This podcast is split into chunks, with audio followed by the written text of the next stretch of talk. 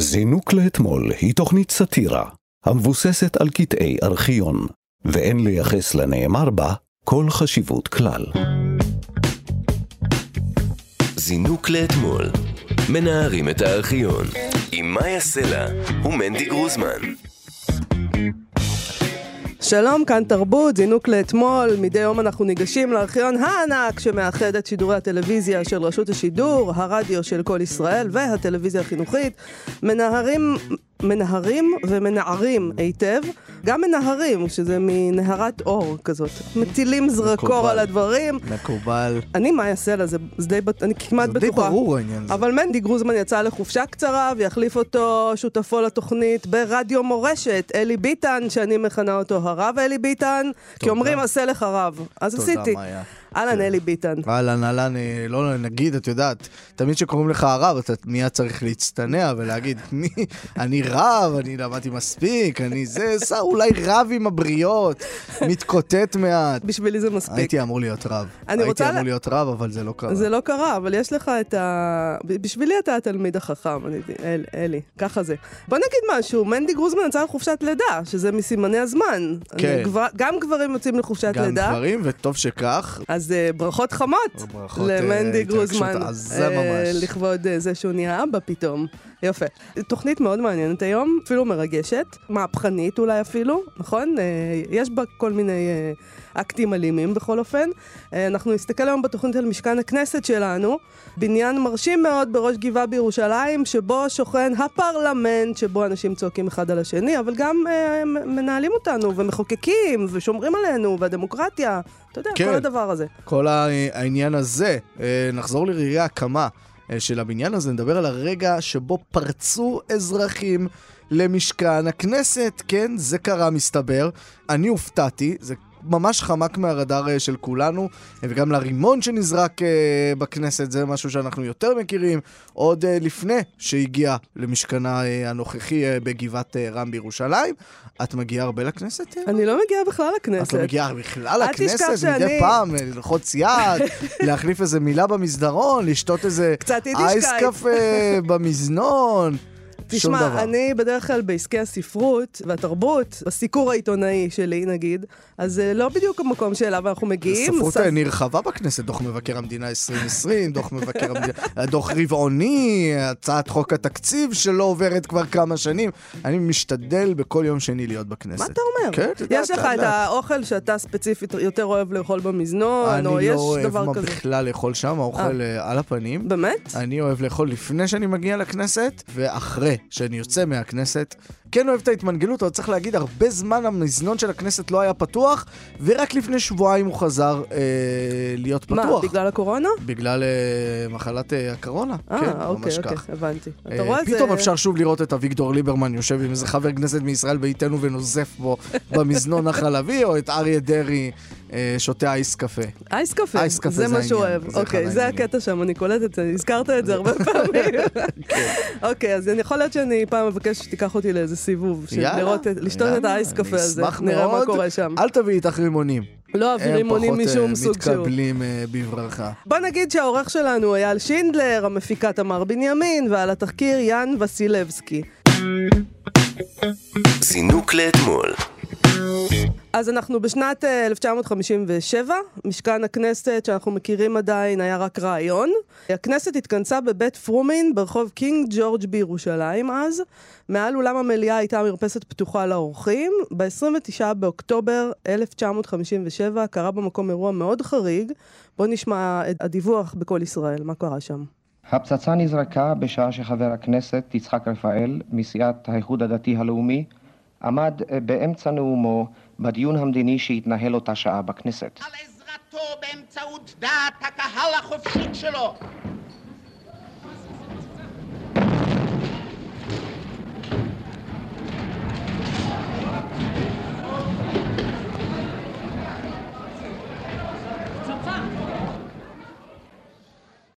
פצצה! פצצה.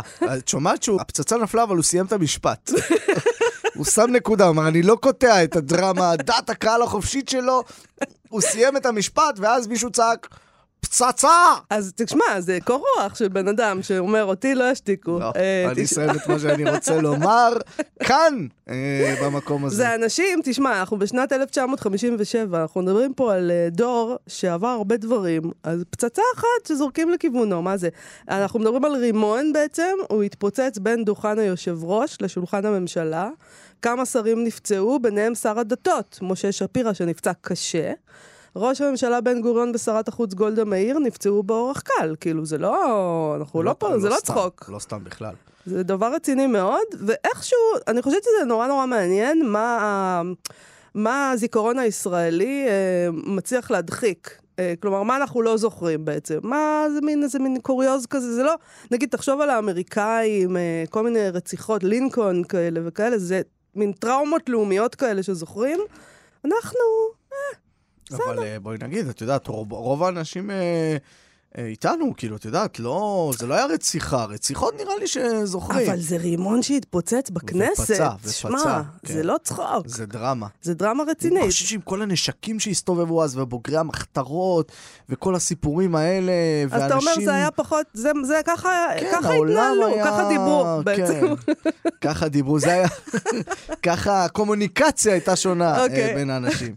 הנה מה שאמר אה, מי שנאם בזמן אה, זריקת הרימון, חבר הכנסת יצחק אה, רפאל.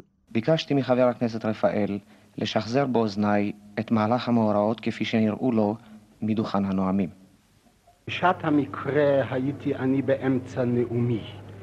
לפתע ראיתי שחבילה שחורה קטנה נזרקת מלמעלה, כשהיא נפלה למטה, נתקלה בדופן של הבמה, מיד חשבתי שזוהי פצצה, וצעקתי, פצצה רבותיי, וירדתי בחיפזון מעל הבמה, ורק אחר כך נשמעה ההתפוצצות. אה, תראי איזה פירוט, איזה פירוט. איזה עולם ללא, כנראה ללא יותר מדי מצלמות וידאו שמצלמות, והוא ממש אומר לך איפה היא בדיוק נפלה. הפצצה, מיד זיהיתי, החבילה, כל הנימה אה, מאוד מעניינת. אבל איזה עברית, תשמע, זה אנשים שהם אה, לא נולדו פה, ויש להם עברית מאוד אה, חגיגית, אתה לא חושב? זה מאוד יפה. אני, שהייתי באמצע נאומי, ככה הוא מתאר את הרגעים הללו, אני שהייתי באמצע נאומי. עכשיו תשמע, באותם ימים לא הייתה הבטחה בעצם. היו שני שומרים חמושים בכניסה לבניין. לא חמושים, לא חמושים, סליחה, הם לא היו חמושים. הם לא היו חמושים. יאללה, רוגטקות, מה משהו. זה? שום דבר. אה, איזה מי- ביטחון עצמי מוגזם. נכון, נכון. מה- מה קורה, מטורף. כאילו? לא, אבל תחשוב על האמון, הם חשבו, מה, מה, מה יכול לקרות? אנחנו הכנסת, אנחנו, אנחנו באים לא בטוב, מה, למה שמישהו... המדינה במלחמה, יש פה... יש מספיק סיבות. אז נכון, אז כל אחד יכול... אפילו לגנוב את התיקים של חברי הכנסת בזמן שהוא באמצע נאומו. הייתי... אה, לא, זה לא היה- יודע אם אני הייתי עומד בניסיון הזה. אם זה תקשיב. כל ההבטחה שהייתה בכנסת. אני חייבת להגיד, אני חושבת שזה היה לפני שהבינו שיש גם דבר כזה גנב עברי, נגיד. כולם היו פה והם היו כאלה קדושים וטהורים. ממש, אתה מבין? אלפיים שנות היסטוריה של אה, קדושה וטהרה. אז כל מי שרצה יכול היה להיכנס, אמ, אתה יודע, דמוקרטיה. אני חושבת שזה הרגע, אחרי הרימון, אם כבר לדבר על השפעה, אחרי שזרקו שם את הרימון, שלאחריו הקימו את היחידה לאבטחת אישים של השב"כ, וכל הדבר הזה קם אחרי שהם הבינו, אוקיי, רגע, מה קורה כאן? עכשיו, 57 זה קצת אחרי הקמת המדינה. הכל פה לוקח קצת זמן. לוקח לי זמן. גם הכל בדיעבד כזה. נאמר שמי שתפס ועצר את אה, זורק הרימון, אה, משה דואק, היה איש ההחזקה של הכנסת. הנה מה שהוא אמר. משה גרינפלד, מנהל המשק של הכנסת, היה הראשון שנאבק עם המתנקש והצליח לעוצרו. מצאתיו באחד מחדרי הבית כשהוא מקבל עזרה ראשונה. אני אה, עשיתי סיבוב שגרתי שאני עושה מדי פעם לפעם. התקרבתי למקום שלושה ארבעה מטר לפני מטיל הפצצה. ראיתי האדם הזה עושה תנועת יד לצד האולם וברח. רדפתי אחריו ולפני היציאה ליציאה תפסתי אותו. האם הוא נאבק איתך? כשאני ראיתי שהוא בורח, אז אני נתת לו מכה חזקה. הוא נפל מיד על הרצפה. תפסתי אותו חזק, הקהל התנפל כמובן לעזרה. אני רואה דם על ידך, מנין הדם הזה? זה מטיל הפצצה. כיצד הוא פצע אותך? הוא למעשה לא פצע אותי, זה דם שלו. הוא למעשה לא פצע אותי. זה הדם זה שלו הדם עליי. שלו. תיאור, התיאור המפורט הזה, ראינו את זה גם קודם עם אה, יצחק אה, רפאל. תשמע, אלי, מה אה, מה הנימוק? מה היה? למה הוא זרק את ש- הרימון הזה? משה דואק זה בן אדם שבאזור 48, אם אני לא טועה, היה, אה, הוא נפצע באיזשהו משהו לא ברור, והוא חשב שהמדינה צריכה לפצות אותו. הוא כנראה היה קצת מעורער בנפשו, והוא שלח מכתבים כדי שיפצו אותו וכל מיני דברים כאלה, והם כמובן לא רצו לפצות אותו, כי הפציעה שלו לא הייתה קשורה, לפי דעתם, לשום דבר שקשור למדינה. והוא, אה, אחרי שהוא במשך שנים ניסה להשיג פיצויים, הוא בא לכנסת וזרק רימון. הטיל הטיל את הפצצה. את הפצצה. אה, כלומר, לא היה כאן איזה משהו אה, פוליטי, דרמטי דבר במיוחד. כזה. הוא פשוט היה אדם כזה שרצה למשוך... אולי לכן אנחנו לא זוכרים. אה, יכול להיות. או לא כל כך נכון. מסתכלים, זה. אנקדוטלי מבחינתנו אה, נכון. ולא דרמטי. זה קצת מאכזב אגב, שזה כל הסיפור. זה כל הסיפור. עד שהפלתם אה, רימון בכנסת, בואו נקשר את זה. להסתה שהייתה לפני כן, נבקש מאנשים לגנות, נתפוס מחנה פוליטי ונאשים אותו ברימון הזה. או שלפחות זה יהיה ערבי, ואז אה, בכלל, זה מוכיח לנו בדיוק. שזה מאז אה, אי אפשר לסמוך 29, עליהם מאז. לא מפספסים הזדמנות לפספס אפילו רימון. אה, שום דבר אי אפשר לעשות שום עם זה. דבר מכל הדבר הזה, זה אה, נכון, כנראה שזה הסיפור. הבן אדם. הזה אה, ישב 15 שנים 15 שנים. בבית הסוהר. מכובד, אה, מכובד. נכון. הוא ניסה לטעון לאי שפיות, הם החליטו שהוא כן שפוי, אבל חלק מהזמן הוא כן היה בבתי חולים חולי נפש. אבל הוא גם חזר לציבוריות הישראלית, משה דואק. בשנת 1988 אה, הוא התמודד בעצמו לכנסת, זה כמובן אחרי שהוא שוחרר מהכלא, כלומר, שנים רבות אחרי, הוא רץ בראש רשימת תרשיש. בואי נשמע את הכתבה אה, על הגשת הרשימות לכנסת. אה, ת-. תרשיש. 88.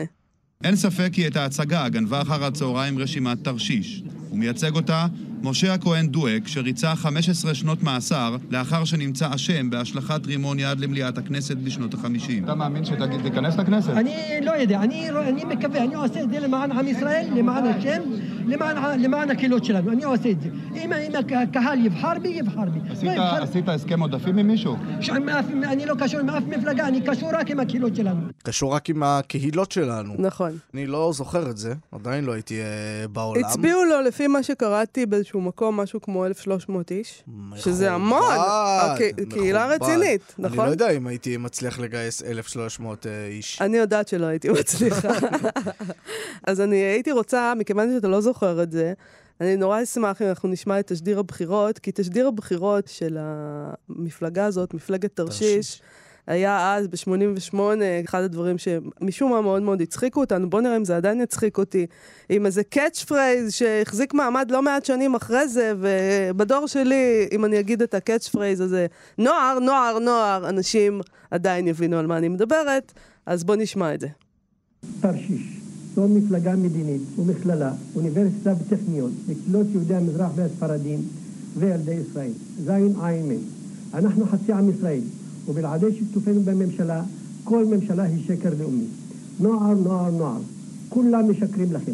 כל הנאבקים לשלטון, מכל המפלגות, הם כנופיות חתרנים, שאפתנים, קרייריסטים, על חשבון העם והקהילות.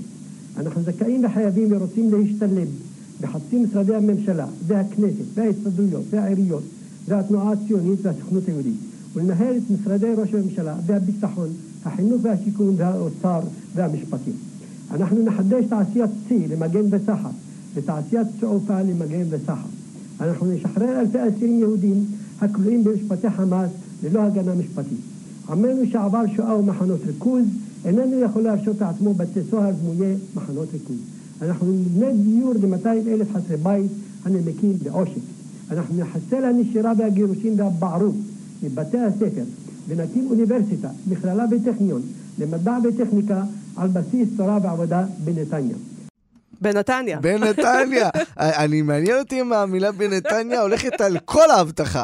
על כל ההבטחה, זה לא רק על הסוף. הכל יקרה בנתניה. כל הסיפור. אני רוצה להגיד משהו. אה, בנתניה אה, זה, וגם הקריאה, נוער, נוער, נוער. שצריך להגיד שהיא חלק מהקסם שעכשיו, שאני שומע, זה שכביכול יש בה משהו אה, דרמטי, כן? אבל הוא מקריא אותה הרי מתוך הכתב. נכון. וזה כזה, נוער, נוער, נוער. עובר שורה, ממשיך. איפה... הוא לא היה בקורס הזה של הנאומים, של שלא, איך אה, מקריאים זה- נאום. צריך להגיד שמישהו כנראה כתב לו את הטקסט הזה, וזה לא בסדר. אני רוצה להגיד משהו אחר. קודם זה היה כל- כנראה דחקה בין אה, הכותבים אה. של הטקסט. וזה לא בסדר, זה לא סבבה, סבבה אתם זה חבורה של חבר'ה. נשמע לי, הטיפוס הזה דואק, נשמע לי שהוא כתב לעצמו את הנאום. כן? אני חייבת להגיד לך, כן, נוער, נוער, נוער. נוער, נוער, נוער. קודם כל, אני רוצה לדבר על האותיות של הרשימה. זעם, זין, עין, מם, אוהבת, אוהבת מאוד. מעולה. דבר שני, אני חושבת שאם הוא היה מקים את הרשימה הזאת היום בעידן הפייסבוק, הוא היה מקבל מלא מלא קולות. הרעיונות לא רדיקליים. למשל, הוא מציע לשחרר אנשים מהכלא, הוא מדבר על זה שבתי הסוהר הם דמויי מחנות ריכוז, ומדינה שהייתה במחנה ריכוז פעם, אנשיה, אז היא לא יכולה להרשות לעצמה את זה. הוא צודק, המצב וזה נכון. קטסטרופלי. ועצם זה שאסיר אה, משוחרר, מתמודד בראשות מפלגה, זה משהו שלא יכול לח- לחשוב עליו. לא יכולנו לחשוב עליו בשנות ה-80. מי יכול לחשוב שכזה דבר יקרה במדינת ישראל? אדם שישב בכלא, התמודד לראשות מפלגה, איזה מהפכני זה, את יודעת. נכון, איזה. מושחתים אנחנו, פעם זה לא היה ככה. והנה זה קורה, אתה יודע, קצת החזון שלו, בוא נגיד, אה, מתממש. אבל תחשוב איזה יפה זה שבן אדם שהיה אסיר, מדבר על זה שמניסיונו, הוא רוצה לשפר את מצב בתי הסוהר. כשעכשיו יש לנו בכנסת היום אנשים שהיו אסירים, והם לא מדברים מילה אחת על התנאים בבתי הסוהר, הם מרחיקים את עצמם מהדבר הזה. אני את חושבת מדברת על שדואק... יולי אדלשטיין. כן. יולי אדלשטיין היה אסיר, הוא היה. אסיר אה, ציון, זה נכון, ציון. הוא היה אסיר שום מילה על התנאים אה, בבתי הכלא ברוסיה. בגולאג, כן. אבל אה, כן, כן, האמת שזה כואב לי על זה שאריה דרעי לא מדבר. צריך להגיד שמשה ארבל מש"ס כן מקדם את ענייני זכויות האסירים, הוא היחיד שעושה את זה. אה, אה, יפה. אז כן, משהו קורה. חבל שאריה דרעי לא מדבר, כי נכון. יש עניין של זכויות כמה אסירים מטרים ותנאים. לאסיר במדינת ישראל בתחתית של התחתית. מי אמר את זה? שדמוקרטיות נבחנות לפי אה, זכויות האסירים. נכון. טוב. אגב, גם שיקום נוער- יש עניין, בסוף נוער, האנשים נוער, יוצאים וצריך לשקם אותם. וגם אוניברסיטה וטכניון בנתניה. בנתניה. איי, איי, איי, איי, ריגש אותי. הוא חמוד, אני. אוהבת את דואק. כן. אני אגיד עוד פעם, כבר אמרתי, אבל אני חושבת שזה נורא חשוב שבעקבות אירוע הזריקה הזה הוקמה בשב"כ היחידה לאבטחת אישים, שהשתפרה אחר כך בעקבות עוד אירוע קטן של אלימות, רצח רבין. היה זאת אומרת, משהו, הם היו צריכים... היה עם זה עניין. הם צריכים כל פעם לחטוף על הראש כדי, סליחה, אני לא, אני מפחדת מהשב"כ, אבל כל פעם הם צריכים לחטוף על הראש איזה אירוע כדי לשפר את עצמם, והקימו את משמר הכנסת. אה. בל נשכח, בל נשכח. אפשר הכנסת זה מחויב אה, מצד... אה, זה לא היה, לא היה משמר הכנסת. לא, אבל חייב שלכנסת יהיה גוף שמירה שהוא לא כפוף לשום אה, כן, גוף אחר. נכון. מבחינת אה, הפרדת רשויות. נכון, נכון. אז הנה, אז ב-57, אחרי הדבר הבינו הזה, את הגדלות הם של הבינו העניין את הזה. הדבר הזה. בוא נתקדם. זינוק לאתמול. מנערים את הארכיון. משכן הכנסת החדש. קודם כל, עד עכשיו דיברנו על הכנסת הישנה. רחוב עכשיו, קינג ג'ורג' בירושלים. יפה. עכשיו אנחנו מגיעים לכנסת החדשה, והדרמה סביב אה, בנייתה, שכמובן, כמו בארץ, הכל נראה כמו בומבה צור אה, בתעלת בלאומילך, שהוא חופר שם, וזה לוקח המון שנים. ובמקרה הוא מוצא כנסת. בדיוק במקרה הוא מוצא כנסת. אז אנחנו עם אה, טקס הנחת אבן הפינה ב-14 באוקטובר 58. כל ישראל, השעה 2.55 דקות. אנו מעבירים אתכם עתה לקריית ירושלים לשמיעת תיאורו של טקס הנחת אבן הפינה לביתה החדש של הכנסת. כאן נקדימון רוגל, כאן יורם רונן. ושוב אנו משדרים עליכם משטח קריית ירושלים, ליבה של ירושלים החדשה. שטח זה הוקפא בשעתו לצורך הקמת בנייני ציבור ומוסדות מדע. עוד לפני שנים אחדות יוחד שם לפסגתה של הגבעה החולשת על השטח כולו. השם, גבעת הכנסת. לפני יותר משנה, כשנפתחה ופורסמה צוואתו של ג'יימס דה רוטשילד, נתגלה כי בנו של הברון אדמונד דה רוטשילד, הנדיב הידוע, ציווה מיליון לירות סטרלינג לשם הקמת משכן לכנסת בירושלים. ועתה, במרחק כמה מאות מטרים מן המקום שבו יתנוסס הבניין, בעוד תקופה לא ארוכה, כפי שכולם מקווים, ייערך היום טקס יריית אבן הפינה לבניין הכנסת בבירת ישראל. ליד הבימה ניצב מנוף גדול שירים אחר כך את אבן היסוד ויניח אותה במקומה. מנוף של מחלקת עבודות ציבוריות נצבע במיוחד בצבעי כתום ושחור מבריק. המנוף ההיסטורי הזה, מספרו 59104. אני חייבת לשאול אותך כאן כמה שאלות. קודם כל, העניין הזה שצבעו אותו במיוחד בכתום ושחור. מבריק. למה מבריק. כתום ושחור? אנחנו לא בכחול לבן? מה זה כתום ושחור? מה זה מסמל? אה, מה, אני לא מבינה את אה, ההיגיון. כן. מה זה כתום ושחור? הייתה התנתקות? אה, זה הייתה התנתקות מצד אחד ואת הדגלים השחורים מצד שני. אה, יפה. לימים יבוא, יגידו, כתום הוא צבעה של בל"ד גם, צריך להגיד את זה. אבל את יודעת, כל העניין הזה של התיאור, לשפוך דרמטיות מוגזמת, אנחנו מכירים ישראלים. מכירים אותם טוב מאוד. זה לא מעניין אותם. אוקיי, שחנכו את הכנסת ומה מספר המנוף. זה לא מרגש אותם גם לשמוע, הם לא ירשמו את המספר הזה על היד, אוקיי? לא יקרה. יכול להיות במקומות אחרים, יכול להיות שמישהו יתקשר ויגיד, היי, זה מספר הטלפון שלי, אה, כל מיני דברים כאלה, אבל זה לא באמת, אתה, זה ניסיון ליצוק דרמה למקום נהדר דרמה. תבנו זה- את זה- הכנסת הזאת כבר, תקימו לעצמכם, תהיו שם, הכל אותנו בסדר, בשקט. תשחררו אותנו. אבל זה מאוד מעניין שבכל ישראל היה צורך לעשות דרמטיזציה של האירוע. הם, הם עושים את הדבר הזה חגיגי, עם הרבה טקס בישבן, כמו שאומרים, ובואו נשים לב, בזכות מי אנחנו יושבים אה, פה, ובזכות מי יש לנו כנסת. הברון רוטשילד, הוא עדיין... הכסף אה, היהודי הגדול. הוא עדיין מממן אותנו, אז אה, זה לפני ש... אותו, מהקבר הוא עוד הוא דוחף ממשיך. לנו כסף. נכון. אז תשמע, הטקס נפתח בקריאת פרקי תהילים, ולאחר מכן חבר הכנסת הרב מרדכי נורוק, שאז כאן חברי הכנסת מסיעת המזרחי, הקריא את מגילת היסוד של הכנסת. בואו נשמע קטע מהמגילה. יום גדול היום הזה בחיינו. אל יחשב לנו ליהירות יתרה, אם נאמר, כי יום גדול הוא גם בחיי העולם. בשורת עידוד ותקווה יוצאת בשעה זו מן הבית הזה. מעיר הקודש לכל הנרדפים והמדוכאים בעולם כולו, הנאבקים על חירות ושוויון. יש שכר למלחמת מצווה. אם אנחנו, העם הדווי והסחוף, המדולדל והמדוכא, זכינו למעמד זה, יש תקווה לאחריתם של הנושאים נפשם לדין צדק. אני, אני ממש מרגיש לא בנוח, אני מרגיש ממש לא נעים, כאילו, הפומפוזיות הזו, לעומת אה, חוסר ההתרגשות שלי. ואני חש את עצמי עומד בשמש, בירושלים, באמצע יום קיץ, ויש לי מלא דברים לעשות, ואני מקשיב לכל הדבר הזה, והוא כאילו סופר מתרגש, וכאילו מדבר, ההיסטוריה, העולם כולו, זה יום משמעותי בתולדות העולם. לאן נכון. הלכת, אבא? לאן הלכת? אוקיי, אתה יודע מה קורה בעולם? ליום הזה, וידעו, וסחו ודברו, ואני אומר, נו, כבוד הרב נורוק, תסיים את העניין הזה. יש לי עוד משהו, וראש הממשלה עומד ורוקע ברגליים, בן גוריון, תסיים את זה כבר. ואני רוצה גם להגיד שאת יודעת, מגילת היסוד, זה קטע ממגילת היסוד של הכנסת. האם אי פעם מישהו קרא אותה?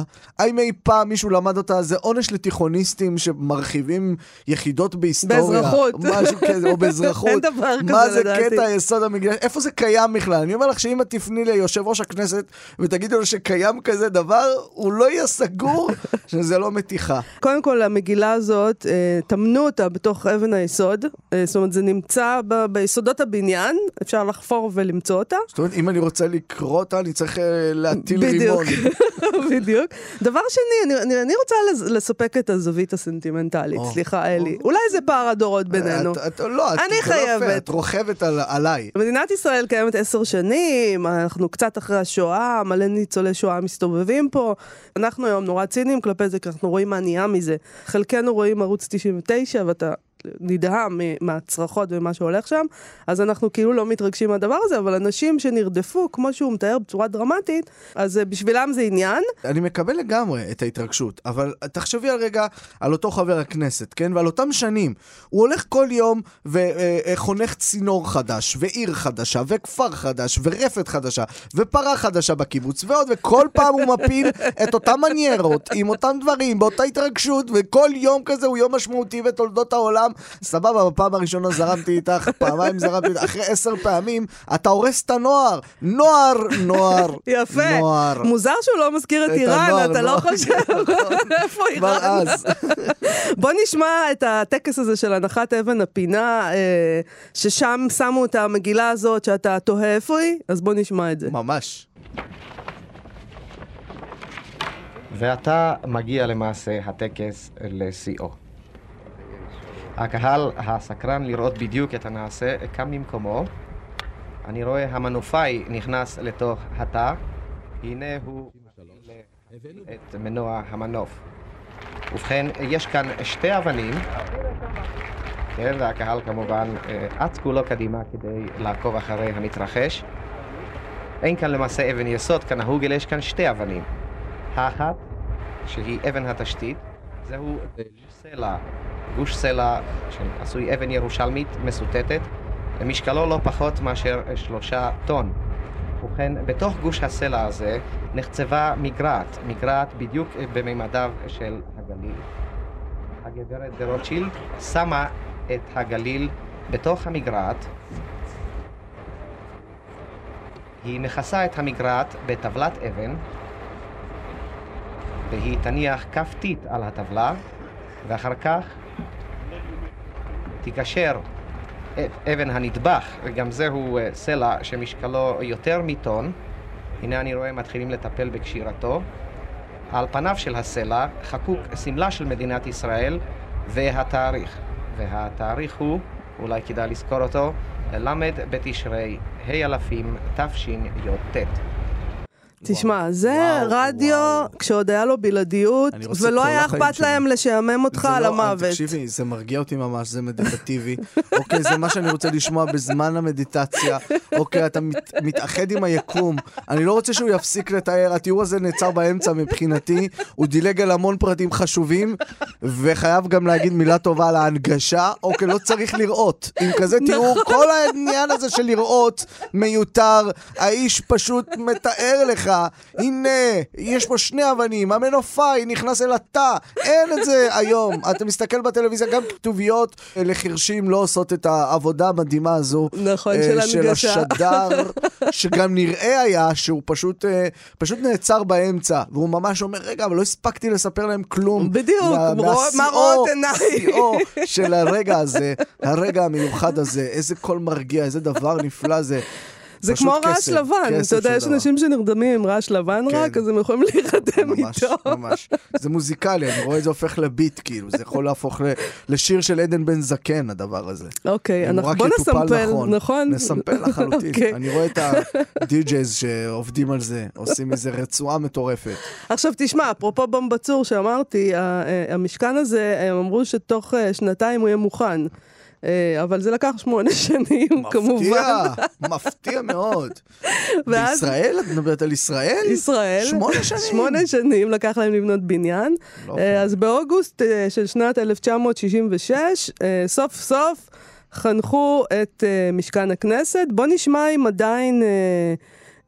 הרדיו השתנה, מעניין הרד... השידור, האם הם עדיין מתארים מין תיאורים כאלה פומפוזיים ומפורטים שאפשר להירדם איתם בלילה. לפני שמונה שנים עמדנו כאן על גבעת צחיחה במערב ירושלים ועקבנו אחרי מנוף שחור שהטיל גוש בטון ומגילת קלף תמונה בו. אבן היסוד מונחת היום באחת מקומות המרתף של המשכן החדש. אז הבטיחו כי הבניין יושלם תוך שנתיים עד שלוש. הוסיפו עוד חמש שנים ומשכן הכנסת עומד היום על מכונו נישא על הרי ירושלים. משכן הכנסת בית קבע לדורות אחרי משכני הארעי שבית הנבחרים שלנו התגלגל בהם ב-17 או 18 שנותיו. משכן הדור ומפואר, יש אומרים הדור ומפואר מדי. בית מרווח, רחב ידיים, שטרקליניו, אולמותיו וחדריו צפוני עץ, מכוסים שטיחים מקיר אל קיר, כורסותיו רפודות אור, קירותיו עטופים יצירות אומנות מרהיבות, משכן הכנסת מרוחק מכל המונה של הבירה. האם ירחק גם ההמון ממנו? האם יקרב הבית או ירחיק את הבוחרים מנבחריהם? נניח עתה לשאלות אלו ואחרות, המעסיקות בוודאי את ראשי הכנסת וחבריה, ונשוב אל הטקס שנערך כאן. הוא אומר שהשאלות הגדולות האלה שהוא פתאום uh, משחרר לחלל העולם מעסיקות היום את uh, ראשי הכנסת וחבריה. ממש. הן לא מעסיקות אותם היום, אתה יודע מה מעסיק אותם? הבורקס בארוחת צהריים, מעסיק היום וגם אתמול הוא זה שמעסיק אותם. מחר. אם שמעת את הקטע הזה, אה, שווה גם להקשיב לקטעים האלה עוד פעם, אני שמעתי אותם כמה פעמים כדי להתמלא בעיזוז הזה. הוא מתחיל אותו קצת פולני. אמרו שלוש שנים, הוסיפו חמש. אולי המבנה הזה מפואר מדי, ככה הוא מתחיל כאילו, ואז הוא מתחיל לתאר אותו, ושוב פעם עולה לו הפומפוזיות. הקירות, עטויי עץ ושטיחים, האם ירחיק המשכן את הבוחרים מנבחריהם, הנבחריהם מנבחריו? כאילו, משהו כאילו אז, פתאום אבל, אבל, מתמלא בו, פתאום הוא אומר... אבל מבחינת עיתונות, יש פה שוני מסוים. כלומר, זה עדיין לא הגיע להיום, אם היו שמים אותך ואת מנדי גרוזמן אה, מסקרים את אה, משהו בכנסת, אז הייתם נורא ציניים וזה, או, או ביקורתיים לפחות. אה, פה הוא נרגש, אבל כבר מתחילה להתגנב טיפה, טיפה, טיפה ביקורת. משהו נסדק בממלכתיות. הוא מציין את אותו מנוף, הוא קורא לו המנוף השחור, בעוד שאנחנו השחור. יודעים... שהוא כתום גם. שחור וכתום. שחור, ושחור נכון. בוהק.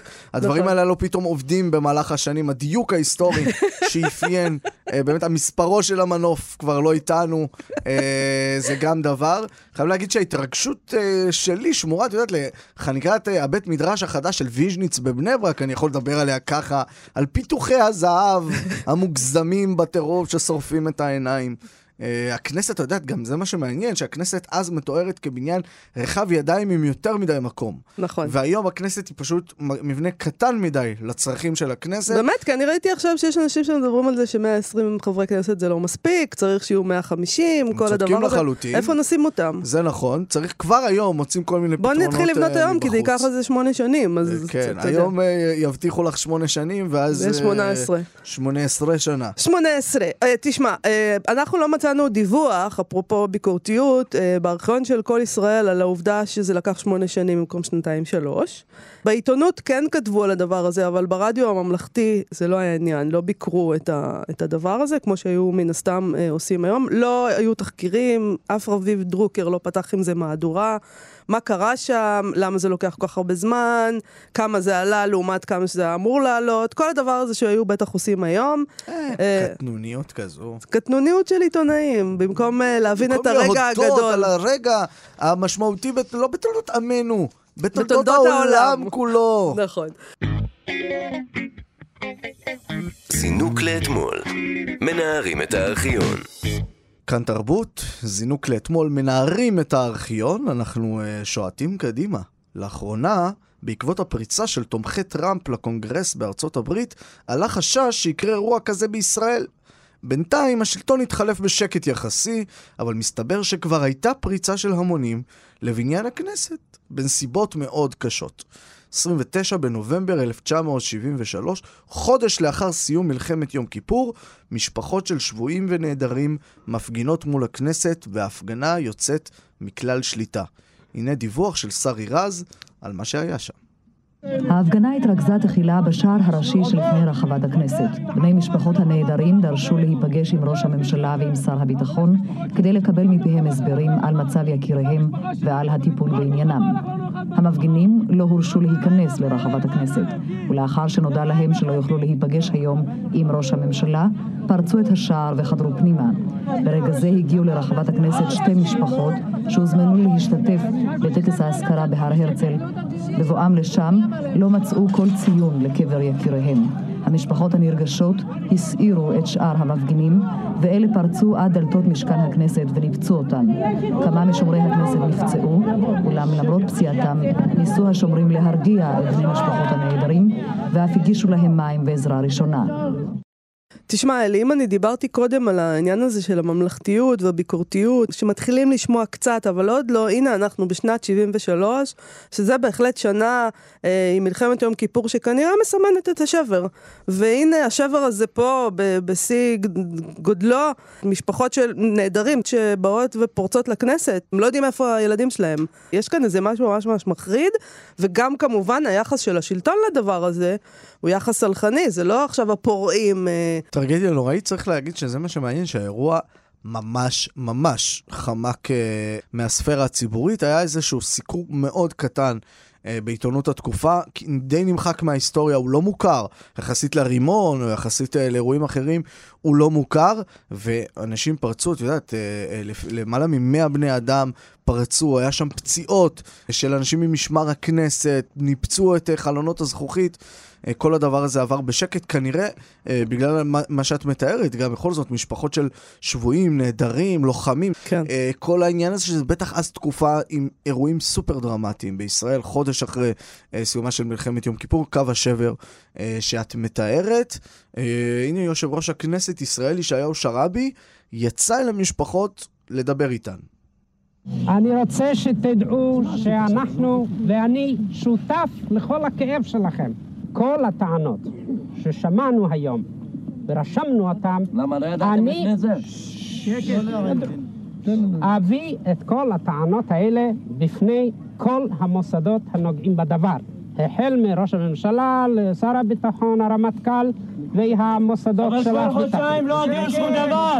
איפה ישנתם עד עכשיו? שקט שנייה אחת, אנחנו הבטחנו שלא יהיה שום... חודשיים לא הודיעו שום דבר! אני מקבל על עצמי לסדר פגישה בין משלחת שלכם ובין ראש הממשלה, בהקדם האפשרי. כולם. רגע, רגע אחד. ניסיתי להשיג את שר הביטחון, וקיבלתי ממנו ממרחק, והוא הודיע שהוא מוכן מחר לקבל בשמונה בבוקר משלחת שלכם. נוסף לזה, תהיה פגישה, צריכה להיות פגישה עם מישהו מהאחראים במשרד הביטחון כדי לברר מקרה-מקרה, כל אחד ואחד.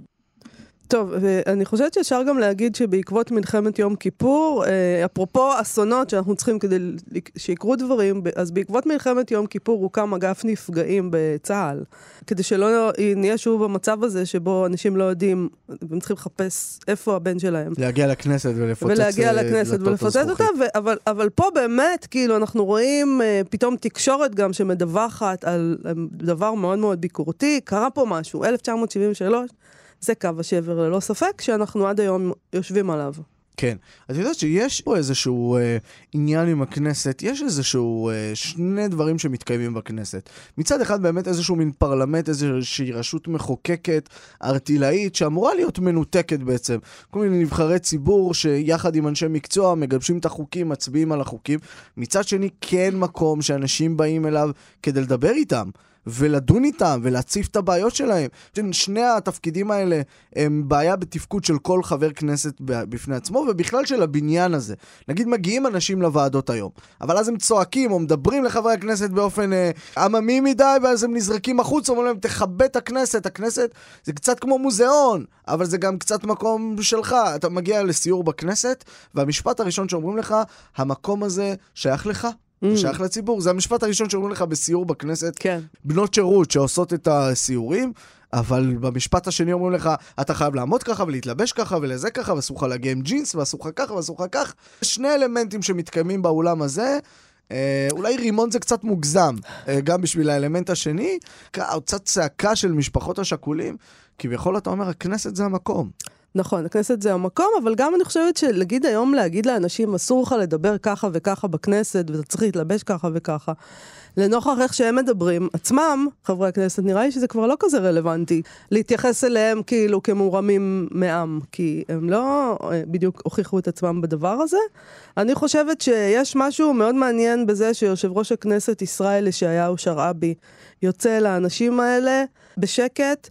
אחרי כמה משפטים שהוא מדבר, מין משפטים שהיום אנחנו יודעים שהם משפטים סתומים כאלה, של אני מבטיח לכם שאני אטפל, אתה יודע, מה שנקרא נקים ועדה, אז uh, מישהו שם uh, צועק לו, מה, לא ידעתם את זה לפני זה? כאילו, מה אתה בא עכשיו זה? ואז מישהו, ומשתיקים אותו ואומרים לו, היי, אנחנו הבטחנו שנהיה בשנות. היה כאן הסכם. הוא אני אצא אליהם, אבל שהם י- לא יתנפלו עליי. כן, הקטע הזה שהוא זמין לצפייה, אגב, נגיד, אפשר לראות אותו, ואז רואים את השרעבי הזה. אגב, שרעבי יושב ראש הכנסת, 73, רק שנתיים אחרי הפנתרים השחורים שהופכים את המדינה. הוא מאוד דומה לבן גוריון מבחינה, הוא אמנם נכון. אה, שחום, שזוף יותר מהמקורי, אבל הוא ממש מסורק כמו בן גוריון עם שפם היטלר. נכון. עם שפם כזה, נכון. זה, אה, והוא מדבר איתם, אז צריך, זה, שהוא נראה מסתובב ביניהם, זה פתאום נראה שבן גוריון הגיע אה, מה, מה- מהנגב, אמר, יש בעיות, אני בא, בא לסדר את העניין הזה. שזוף. אה, כן, הרבה אחרי. שנים בנגב, בשדה בוקר, מול השמש, גם בן גוריון נהיה תימני. נכון.